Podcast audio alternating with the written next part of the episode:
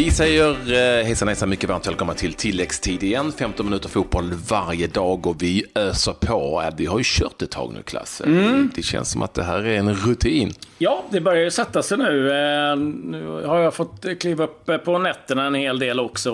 Det är väl en rutin som man kan tänka mig bli av med lite senare. Det är härligt att vara på semester, men eh, vissa delar, eh, just det, gå upp är väl kanske inte lika roligt. Men det är alltid lika trevligt att höra din röst och spela in lite oj, nya, oj, oj, nya program. Så jobbigt att vara i Thailand.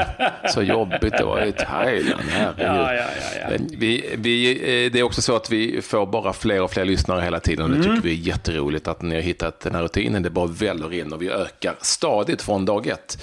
Det tycker vi förstås är vansinnigt kul. Också kul att ni engagerar er. Det är ju så många frågor hela tiden eh, som väller över oss. Och en dag som denna när det igår inte hände särskilt mycket mer än lite u fotboll och sånt, vi återkommer till det, så vill vi lyfta en intressant fråga, för det är det väl ändå, Claes, om vi ska vara eh, ärliga, om vi ser till vad många pratar om just nu. Ja, nej, men så är det ju. Det är ju eh, införandet av eh, Video Assistant Referee, som det då kallas, eh, VAR och eh, ja, videodomare, helt enkelt, som man använder sig av i Confederations Cup och eh, som ska användas i Serie A och i Bundesliga nästkommande säsong. Och det mesta tar väl för att det blir så även i VM 2018. Och eh, det mesta talar väl för att det är någonting som kommer att stanna, men det, det är väl inte en teknik eh, som eh, går hem i alla läger och eh, som eh, har en hel del kvar att fila på, tycker jag i alla fall. Men, men så kan det vara. Vi, vi ringer ju upp, eller vi har ju ringt upp eh, de mest meriterande internationella domare, nämligen Jonas Eriksson. Eh, hej Jonas, välkommen till tilläggstid. Tack så mycket. Kan du kanske inleda med att bara förklara så kort du nu kan vad Video Assistant Referee kommer att innebära i stora drag? Ja, det är ju väldigt nytt naturligtvis. Jag dömde själv junior-VM i Korea. Jag kom hem för tio dagar sedan och dömde tre matcher under fem veckors tid just med videodomare. Eh, som den första stora turneringen som, som provar på det. Det är nytt för domarna, det är nytt för de videoassisterande domarna, det är nytt för journalister, det är nytt för spelare, för ledare, för alla. Det innebär att allting är inte fintrimmat, det finns en del justeringar kvar att göra Eh, och det är inte perfekt ännu. Men, det är en process på vägen dit och varje match som går innebär erfarenhet och förbättrar det hela tiden. Men du skulle ju förklara vad det var.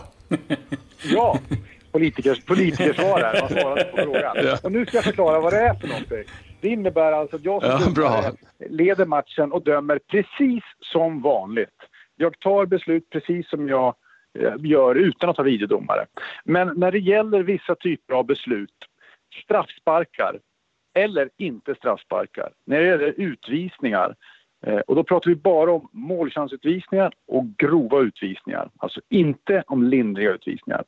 Och när vi pratar om eh, offside-beslut som ligger före mål, alltså beslut som ligger före mål, då vet jag att jag har någon som kollar det här huruvida jag tar rätt beslut eller inte. Det vill säga, jag dömer en straff. Eh, då vet jag att jag får höra från videodomaren om jag har tagit fel beslut. Eh, det blir mål om min assisterande domare inte har vinkat för offside, fast det skulle vara offside, kommer de att säga till oss ni har gjort fel, det är offside i läget före. Eh, eller till exempel att jag eh, vi spelar under spelet och helt plötsligt får jag höra stoppa spelet, du har missat en grov utvisning. Det är en spelare som heter en armbåge i ansiktet på en annan spelare.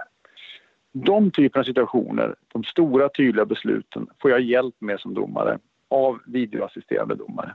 De videoassisterande domarna är aktiva domare, eh, högt, högt rankade av de vi hade med oss i Korea har alla dömt Champions League. Majoriteten av dem dömde även EM 2016. Så det är riktigt bra klass på domarna. Det är aktiva domare som likväl hade kunnat döma den match de nu blev tillsatta som videodomare. Däremot är det än så länge uppdelat. Det innebär att jag var i Korea i egenskap av domare, inte som videoassisterande domare. Det är specialiserat redan nu eh, för de här turneringarna. Det vill säga att de tre europeiska domarna som är videoassisterande domare i Confederations Cup, de är bara där för att vara just videoassisterande domare. Och de, två europeiska, de tre europeiska domarna, de är där för att döma. Härligt! Eh, då eh, måste jag, min första fråga vara, hur upplevde du som domare? Var, hur var det? Var förändrade ditt arbete någonting? Det, det är klart att man funderar på hur blir det, vad händer, vad gör jag då? Jag har dömt fotboll i snart 30 år. Jag har lärt mig att döma på ett visst sätt. Att få in extra domare för 5-6 år sedan var någonting nytt. Att få in kommunikationsutrustning några år före det innebär ett nytt steg. Men allt det här blir ju vana och rutin till slut. Eh, men det viktigaste är, man ska döma precis som man gjorde tidigare. Man blåser straffar, röda kort, gula kort, eh, tar beslut precis som vanligt och gör man fel så blir man korrigerad av eh, videodomaren i så fall. Men det är klart, min första match, jag sprang omkring och tänkte oj, vad var det där rätt? Eh, ska jag vänta på att höra om han säger att det är rätt? Men man får utgå från att man tar rätt beslut och man får utgå från att Ehm, om man blir korrigerad så är det ju faktiskt för spelets bästa. Man har gjort ett uppenbart, ett tydligt misstag. Eh, och jag menar, jag gjorde tre matcher där borta. Ehm, det är den tredje matchen, då känner man sig betydligt tryggare i det hela. Men, men eh, det är nytt för oss domare, det är nytt för videodomarna, de jobbar snabbare för varje match. Det är nytt för alla runt omkring och det, därför är det lite intrimning att komma dit. Fanns det några situationer som eh, i dina matcher där, där teknologin användes?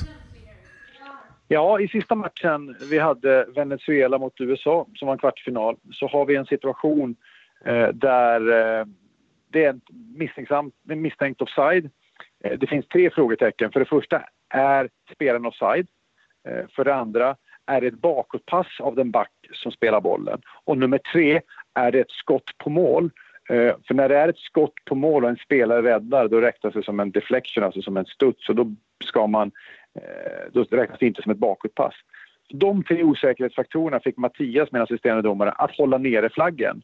För han visste, gör Venezuela mål här, då blir det en check på den. Mm. Så det som hände var att Venezuela gjorde mål, och Mattias sa, vi har lyssnat igenom inspelningen flera gånger efter det. Jag, jag säger, vi pratar om den misstänkt offside och Mattias säger, eh, jag vill att den checkas. Eh, det går till videodomarna som konverserar, diskuterar och efter att ha tittat på två repriser säger det är offside, det är en deflection på backen, eh, det är, spelaren är inte tydligt offside men han är offside. Och eh, spelarna firar och eh, det, det, är en bit kvar till spelet ska sättas igång. Men jag blåser av, visar det här tv-skärmen som är själva tecknet för att visa att man ändrar ett beslut. Och sen visar jag att det är offside. Och eh, spelarna kommer fram och, och frågar vadå? Ja, det är offside. TV visar att det är offside. Och spelarna accepterar till 100 procent. Det, det, var eh, väldigt lätt att förklara. Men att tv visar att det är offside och reprisen visar att det var helt rätt. Vi gjorde rätt som tog offside-beslut. Hade vi däremot haft en liknande situation i en, säg allsvenskan, förmodligen så hade Mattias dragit offside för han tyckte att det var en offside. Men här hade han möjlighet att vänta på beslutet. För blir det mål så kommer det en korrigering av det i så fall. Jonas, jag vet ju att eh, du har jobbat mycket med, med både Klasenius och, och Wernmark. Jag har ju själv fått sitta och lyssna eh, på er kommunikation under en match, vilket var oerhört intressant. Eh, men det jag tänker på, är den här situationen var ju ganska nära mål då, men om det kommer en situation högre upp på banan där liksom då eh, normalt sett kanske då säger eh, Klasenius eller Wernmark skulle höja flaggan och du blåser offside. Kommer man komma till ett läge nu där man släpper alla sådana för att ja, vågar man ta det beslutet om det är en tajt situation? Ja, där, det där har ju utvecklats både i Korea och säkerligen nu i Ryssland i Confederations Cup. När ska man dra flaggen? Hur tydligt ska det vara? Eh, vi vet ju om att vi med de här kalibrerade linjerna och framöver med 3D-linjer kan verkligen bestämma vart spelarna befinner sig. Eh, jag tror eh, att de arbetssättet för de assisterande domarna kommer att ändras. För det innebär den gången de drar offsiden och jag blåser, då kan man inte få tillbaka mm. sitt friläge. Nej. Och då kan filosofin Exakt. vara bättre vänta, vänta, vänta om du har en osäkerhet. Låt dem avsluta. Blir det mål, då är det inga problem. För då går vi tillbaka och tittar så att rätt blir rätt. Så att det, det kan innebära vissa Jonas, här... praktiska förändringar för domarna. Jonas, det här ställer ju, kan jag känna, rätt mycket högre krav på eh, linjemännen. Jag säger ju linjemännen fortfarande, jag som är gammal. Och, eller hur? För det, det blir ju på något sätt ett annat sätt att tänka. Eh, och bortsett från den här typen av situationer i övrigt då, ser du några risker, några andra faror med teknologin eh, som vi pratar om? Ja, jag ser... Eh, den risk som finns just nu är att man tror att videodomarna går in och ändrar alla situationer. Men de ska bara gå in på tydliga, clear mistakes by the referee. Det vill säga, alltså en offside är ju en offside. Antingen offside en centimeter eller en meter. Man är offside helt enkelt. Eh, den är tydlig. Men vad gäller till exempel straffsparkar. Eh, det ska vara 100% straffspark. Det ska inte finnas något tvivel. Det ska vara 10 mot 0 om man tar en diskussion. Eh, det ska inte finnas två sidor av det hela. En vinkel som visar straff och en som visar inte straff. Det ska vara de tydliga besluten och det är jätteviktigt att kommunicera. Det är jätteviktigt att förstå. Eh, och sådana situationer har vi naturligtvis en del, men vi har inte jättemånga. Det, det är en fara som finns, att folk tror att man ska ändra andra typer av beslut. Eh, annars ser jag en hel del möjligheter. Jag har liksom många andra varit fundersam och skeptisk och undrat vad är det här för någonting. Men, men om någon säger till mig att mina tre sämsta beslut i min domarkarriär skulle gå att åtgärda tack vare det här. Det är klart jag skulle ta emot dem. Och om de tre sämsta domsluten som gått emot svenska landslaget genom åren skulle korrigeras med videodomare. Ja, jag klart jag skulle vara intresserad av att ha dem lösta. Så länge det sker på ett tydligt sätt, ett öppet sätt och att det går fort och inte påverkar matchen speciellt mycket. Men jag märkte till exempel i Korea när jag har en situation med två spelare som står vid en hörn och drar vid varandra. Och jag säger till dem, okej okay guys, camera is on you, please. No more pulling, no more pushing, then you'll be penalized. Alltså, de tog ju ner händerna. För vad ska du göra? Eh, det är klart att du inte håller på att dra om du vet att du har en kamera på det. Och när jag säger det, då får jag ju kameran dit. Eller vid en frisparksmur. Spelarna står där och säger grabbar håll ner händerna, keep your hands down. Otherwise we may have a penalty. Då vet jag att kameran kommer att gå in på de här spelarna. Att jag kommer inte att missa om någon tar bollen med handen. Det kommer att bestraffas. Har... Eh, så den preventiva delen, den, den, den är intressant. Och utan att ha sett statistik från U20-VM, antalet utvisningar i den turneringen. Jag tror aldrig det har varit så få utvisningar som det var den här gången. Jag, jag, får, jag får känslan av det. Jag tror att det är en grov utvisning på 52 matcher. Jag dömde junior-VM i Turkiet för fyra år sedan. Då hade jag en grov, jag kan komma ihåg fem andra, tre, fyra, fem andra på rak arm. Sett till det så kanske det är så att man tar inte den där rövan, man spelar inte så tufft, man ger inga tjuvnyp. För när kameran ser det, då är risken väldigt stor att man blir bestraffad och avstängd. Jonas, kan du alltså då via ditt kommunikationssystem beordra vart kameran ska filma? Det kan jag absolut göra eh, på, eh, på vissa av eh, På evenemangen. Jag kan inte beordra vart kameran ska filma, men jag kan beordra vart min videodomare ska titta, var han ska lägga fokus. Jag kan prata med honom och säga nu är det rörigt här i muren, nu vill jag att du tittar på nummer 9 och nummer 2. Och eh, de ligger ju och tittar på bilderna på huvudkameran och huvudproduktionen, men de ligger också och tittar på tre sekunders fördröjning på eh, alla isolerade kameror. Det innebär att de kan titta Eh, direkt på de här spelarna vad som händer för någonting för att hjälpa mig att ta rätt beslut. Det finns ju situationer i, under en fotbollsmatch, eh, det finns ju tusentals ständigt, eh, där man inte ens eh, i efterhand Eh, Eh, kan komma överens. Det vill säga jag kan tycka en sak, du kan tycka en sak och Klabbe kan tycka en tredje sak eh, om en situation. Och vi har haft några sådana i den svenska fotbollen. Eh, du ska, behöver inte alls kommentera dem, men exempelvis en utvisning som jag då tyckte var horribel mm, och som sen också uppe i disciplinkommittén där där, där, ehm, och många med mig tyckte var, var konstig och, fe, och felaktig. Behöver inte säga horribel, men felaktig. Och sen så menar då domaren som, som har gjort bedömningen, när, när han ser det efteråt, att men det var en korrekt, eh, en korrekt bedömning. Förstår du vad jag menar? Mm. Nu talar de om att det måste vara stenklara grejer, men en videodomare kan ju tycka det är stenklart, men du kanske tycker annorlunda. Förstår du vad jag menar? Kan man, kommer man att hamna i sådana situationer? Ja, det är klart det finns en risk att man kan hamna där. Eh, däremot så vet vi om att den, som det funkar i ett, i ett fall där alltså videoassistent säger att du har missat en grov utvisning eller du har tagit en felaktig, säger han. Eh, vänligen, gå och titta på skärmen. Eh, jag har en annan, vi har en annan uppfattning än dig. Det är inte bara en domare som sitter, det är tre stycken domare. Eh, och eh, en huvudansvarig, en, en assistent plus en assisterande domare som kan vara med och diskutera offside-situationer. Och den video, den, han som är assisterande domare är ju inte där för att diskutera om han var offside eller inte rent positionsmässigt. Det är det något visuellt som både ni och jag kan bedöma. Utan den domaren är där för att bedöma om han står i skottlinje, om han påverkar med sin position påverkar motspelaren, interfering with play som det heter till exempel. Så att om tre stycken sitter i bussen och säger Jonas nu har du nog tagit en felaktig utvisning, vi vill att du tittar på den här. Det är klart att jag måste gå dit och titta mer med öppna ögon. Eh, och Eh, att jag då naturligtvis, jag har rätt, det är domaren som tar sista beslutet, men man får ju också ha en pragmatisk syn. Om jag vet att tre stycken säger till mig att det här är felaktigt så får man naturligtvis titta på den och göra sin bedömning.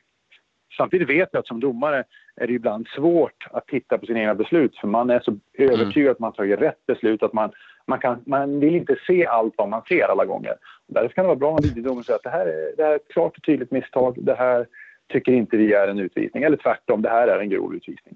Men videodomarna ska stötta domarna när tillfället ges. När det är möjlighet och det finns två sanningar eller en diskussion, eh, då, då ska domarna få stöttning. Finns det, finns det en risk som du ser att, att, att, din auktoritet som huvuddomare försvinner. Vi har redan sett nu i några tillfällen att, dom, liksom, att det, spelarna eh, klungar sig runt domaren och typ gör bildskärmstecknet. Att man, att man hamnar i den situationen där istället. Jag, jag, tror inte det. Jag tror just nu är alla så osäkra på hur det ska fungera. Spelarna tar chanser.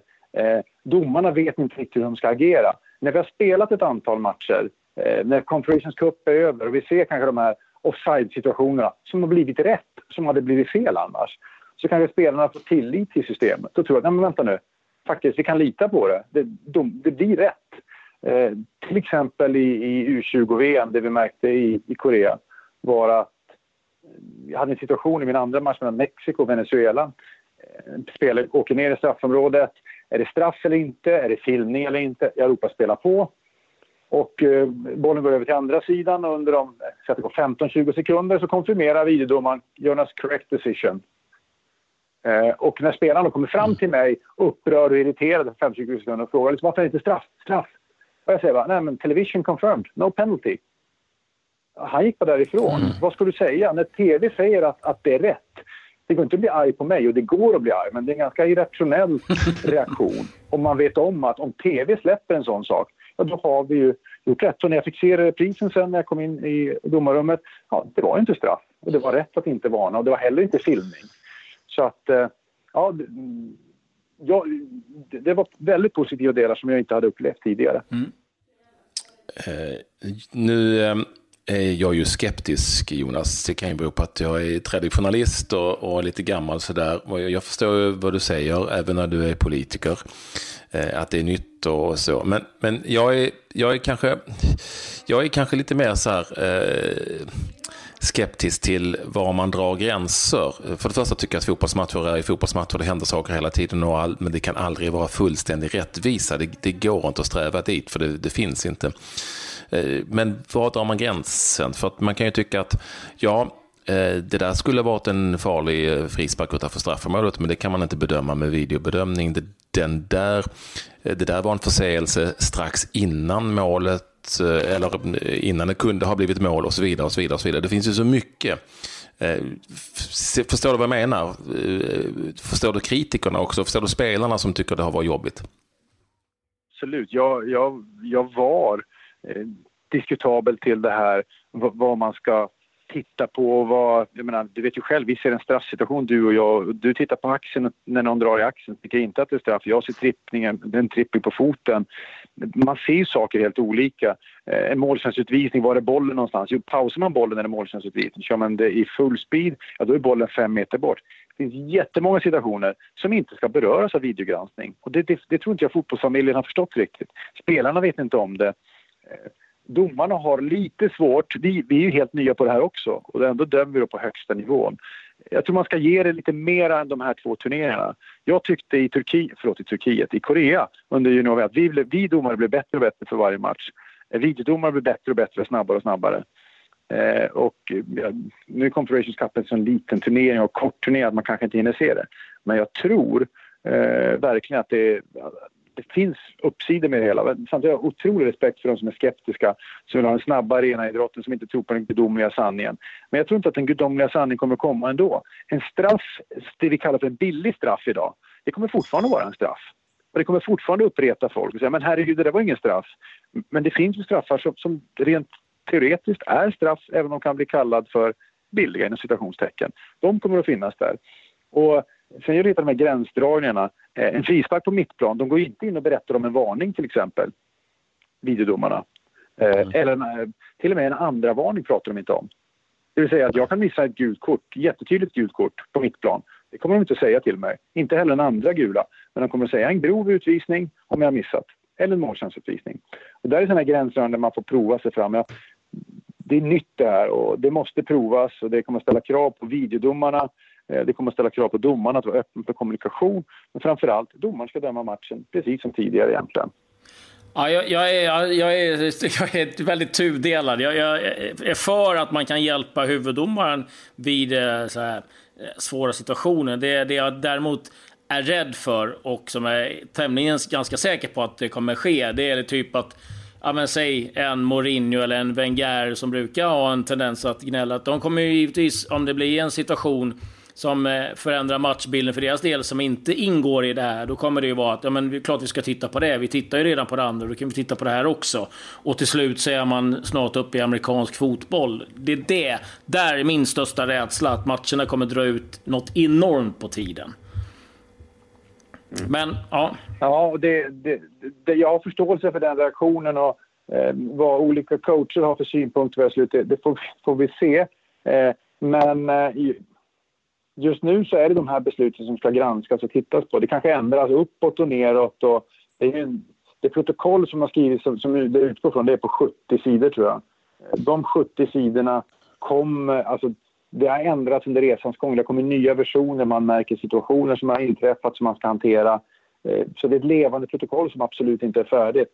Eh, och där tror jag att dina farhågor måste naturligtvis klaras ut. Men som ni vet, fotbollen är ingen snabb process. IFAB tar lång tid på sig.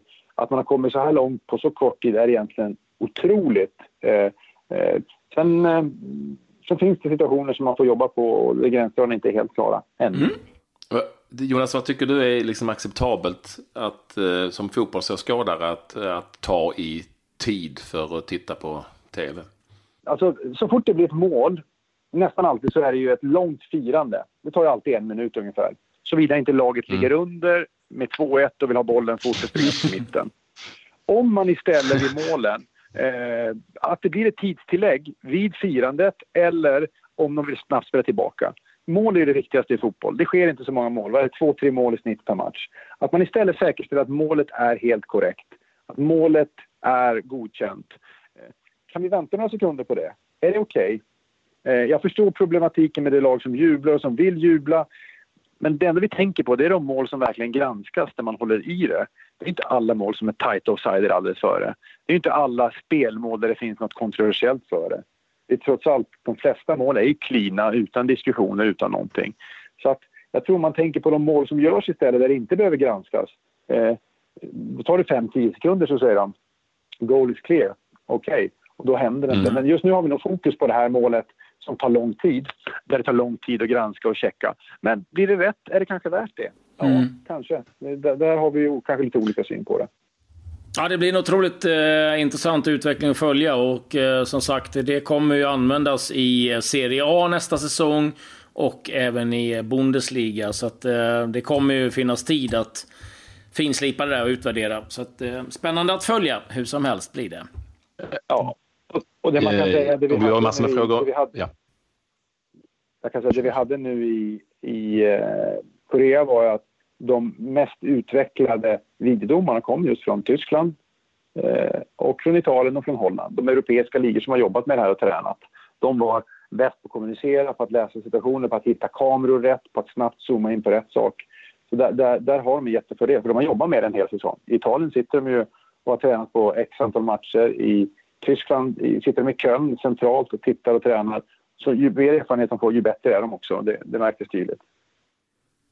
Eh, super Jonas, det blev lite långt här men det är viktigt att förklara att Jag tror att många är intresserade av att veta detta. Jag har en snabb liten rolig fråga till dig också här på slutet. Och det är ju, vi, vi har läst om en situation i, eh, ja, ganska långt ifrån eh, eh video assistant referee-världen. Om inte det är någon jävel som plockar upp en iPhone under matchen och tar någon bild till Instagram. Men, men det var ju en, en spelare i division 7 som blev utvisad efter att ha fått två varningar för vissling. Det tycker vi är jätteroligt, han sprang omkring och vissla på matchen. Och det här är ett, ett motståndarlag till ett lag som jag själv är lite engagerad i. Jag var inte själv med i matchen. Eh, och det visade sig att den här killen sprang omkring och visslade hela tiden. Vad, vad, vad säger du om det? Och vad, tyck, kan man bli utvisad för vissling? Ja, eh, rent teoretiskt kan det. Det står väl inte vissling direkt i regelboken. Det står snarare att man, att man kan provocera eller upprepa att göra någonting eller inte lyssna på domaren när man säger till. Det beror på om det är, om det är en sån vissling eller, eller om det är en vissling som, som går till för att man vill ha bollen. Här är jag ungefär. Jag vet inte. Jag har inte varit med om det i alla fall. Eh, I så fall ska man skicka upp en del tränare på läktaren som står och visslar vid sidan av planen febrilt och försöker få kontakt med högerbacken på andra sidan. Men nej, jag tycker att man kan hellre hellre fria än fälla i de lägena. Eh, I alla fall om jag hade fått döma. Jag har hört flera spelare som säger att det är så man kommunicerar ute på plan. För att det går inte att göra sig hörd när det är mycket folk och bra tryck på läktarna. Utan en busvissling, det är ett sätt att signalera att man får bollen. Men eh, Ja, det kanske inte behövs i... i jag, tror Klas, jag tror Claes att... Eh, nej, jag tror inte det var fallet här, att eh, han behövde göra sig hörd. Det hade räckt att han hade viskat, hade någon jävel hört vad han sa. ja, eh, Jonas, tack så jättemycket. Ja, supertack. Vi, eh, vi, vi, jag är skeptisk, men du får kämpa vidare. Eh, helt enkelt. Lycka till framöver med allt. Tack. Härligt, härligt Jonas. Tack, hej. Alltid skönt att höra Jonas Eriksson eh, även när han är diplomat. Vi har haft ja. många diplomater genom eh, tilläggstiden. Ja, vi borde få sådana här blåa äh, reggskyltar snart, Patrik. Vi kan åka. Mm, ja, kan parkera var vi vill. Ja, men... Eh, Har du några eh, snabba news Ja, då? lite snabba news. Eh, det är väl så att eh, Mohamed Salah nu eh, äntligen ska vara klar för Liverpool. Läkarundersökning ska göras idag. Eh, en övergång från Roma runt 40 miljoner euro. Sen har vi Havard Nordtveit, norsk landslagsspelare. Han lämnar West Ham. Blev ingen succé där. Är nu klar för Hoffenheim. Och eh, Dani Alves uppges nu vara väldigt nära en övergång till Manchester City på ett tvåårskontrakt ifrån Juventus. Jag måste bara få nämna Dani Alves. Maradona är förbannad på Dani Alves. För Dani Alves har sagt att Maradona inte är någon eh, bra förebild efter Hand of God. Och eh, då var ju Maradona svar att Dani Alves det är en idiot. Han gör 28 inlägg, träffar fyra, han spelar på en position där ingen fotboll spelas. De rör bollen tre gånger och sparkar ner folk åtta gånger. Så att han ska bara hålla käften. Så att Maradona är ganska klar över vad han tycker om ytterbackar i varje fall. Och sen avslutningsvis eh, så måste vi ju hylla Peter Crouch som har sån otroligt skön distans till sig själv. På en eh, tweet idag så står han eh, eh på en bild och eh, texten är “Summer for is about spending time with my family” och på bilden så står han och matar två stycken giraffer. ja, jag vill också eh, tillägga då innan vi tittar till resultaten ifrån eh, U21-EM att eh, Sebastian Larsson kan vara på väg till Brighton and Hove Albion, mm. den nya eh, Premier League-klubben. Eh, han kommer högst sannolikt att lämna Sunderland som har rasat ner i Championship. Det finns även ett intresse, sägs det, hos turkiska Trabzonspor. Men eh, Brighton and Hove Albion låter ju fint. Brighton nere vid kusten där låter ju kanonbra för Sebastian Larsson. Ja, det är en härlig stad det. Härlig klubb. Resultat som vi bryr oss om. Ja, den riktigt intressanta u matchen i EM-slutspelet var givetvis det mellan Portugal och Spanien. Prestigemötet och lite av en gruppfinal. Eh, Spanien vann med 3-1, vilket innebär att spanjorerna är klart för eh, semi final i EM. Ingen kan nå upp till deras eh, eh poäng, dessutom är det inbördes möten med Portugal. Detta i sin tur eh, innebär att eh, grupp tvåan i den här gruppen kanske, kanske inte når upp till mer än fyra poäng, eller åtminstone färre än fem poäng, som Sverige faktiskt kan nå. Men det här är bara spekulationer egentligen. Det är föga troligt att Portugal inte vinner sin match. Eh, den som är kvar att spela och då kommer de stå på sex poäng som, som tvåa. Och det finns ju ytterligare en grupp också som spelar in. Men eh, det är åtminstone en liten öppning, om inte annat, för det svenska laget som ju ska trots allt spela om en gruppseger. i nästa omgång. Ja, det var de eh, viktigaste resultaten i en tämligen tam fotbollskväll ute i den vida världen. Serbien-Makedonien så har det 2-2 också. Nu eh, säger vi tack och hej. Eh, ni följer förstås tilläggstid varje dag, 15 minuter varje dag. Ibland lite längre, ibland blir det tilläggstid, till exempel när man har med sig en domare.